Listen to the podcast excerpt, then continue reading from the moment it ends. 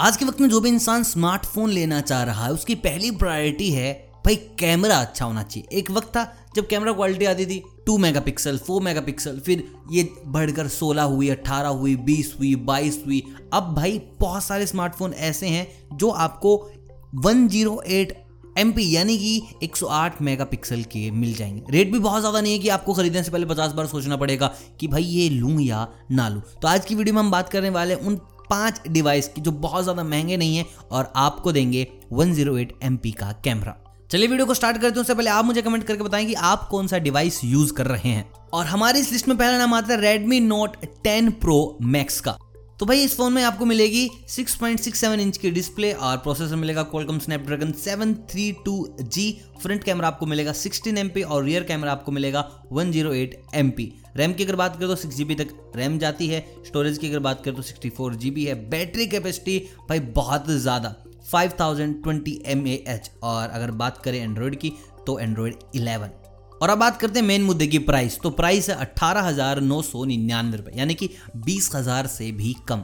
Comment down कि आप ये फ़ोन खरीदेंगे कि नहीं खरीदेंगे। और हम चलते हैं हमारे अगले फ़ोन पे, जिसका नाम है M I eleven X Pro तो वह डिस्प्ले की बात करें तो 6.7 इंच की आपको डिस्प्ले मिल जाएगी और इसमें आपको मिलेगा स्नैपड्रैगन 888 का प्रोसेसर कैमरा की अगर बात करें तो भाई मैंने बता ही दिया है 108 बैटरी बैकअप की अगर बात करें तो भैया 4520 mAh की बैटरी है। अब बात करते हैं मेन मुद्दे की तो भैया प्राइस है इसके thirty nine thousand nine hundred ninety nine rupees वही जहाँ पर Redmi note ten Pro Max था आपका एटीन थाउज़ेंड का, वहीं पर ये है thirty nine thousand nine hundred ninety nine का। बट इसमें और भी स्पेसिफिकेशन हैं जो कि बहुत अच्छे हैं रेडमी नोट प्रो से। लेकिन हम चलते हैं अगले फ़ोन के ऊपर। अगला फ़ोन आता है रियल मी एट प्रो अब रियल मी एट प्रो की भी अपनी खासियत है। चलिए बात करते हैं रियल मी एट प्रो की।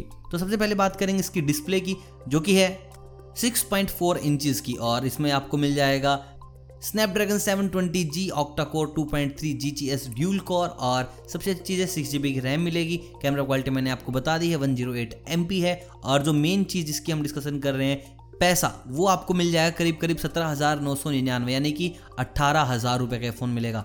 बैटरी की अगर बात करें तो भाई आपको मिल जाएगी forty five hundred M H की बैटरी तो अच्छी चीज़ है और प्राइस भी काफ़ी कम है, लेकिन कंपेयर करके तुम देखोगे हर एक चीज़ को तो कहीं ना कहीं M one eleven X Pro इन दोनों से बेहतर है। अगला फ़ोन आता है मोटरोला एज ट्वेंटी तो चलिए इसको स्टडी करते हैं और आपको बताते हैं क्यों ये इन तीनों फ़ोनों से बेहतर है। सबसे पहले बात करेंगे रैम की तो आपको मिलेगी आठ जी की।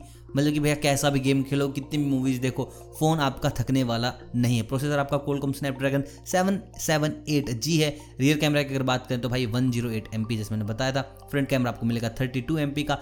बैटरी आपकी फोर थाउज़ेंड एम एच और डिस्प्ले आपको मिलेगी सिक्स पॉइंट सेवन इंचेस और अगर पैसे की बात करें कि भाई आपको कितने का पड़ेगा ये फ़ोन तो इसका एक्चुअल प्राइस है twenty nine thousand nine hundred ninety nine अब चलते हैं हमारे अगले फ़ोन पर, जिसका नाम है मोटो जी सिक्सटी तो सबसे पहले डिस्प्ले की बात करेंगे, जो कि है 6.8 इंचेस की, यहाँ पर आपको मिल जाएगा 120 ट्वेंटी का रिफ्रेश रेट और सबसे अच्छी बात है 108 का आपका जो कैमरा है। और अगर बात करें बैटरी की तो 6000 mAh मतलब कि धमाकेदार बैटरी होने वाली है।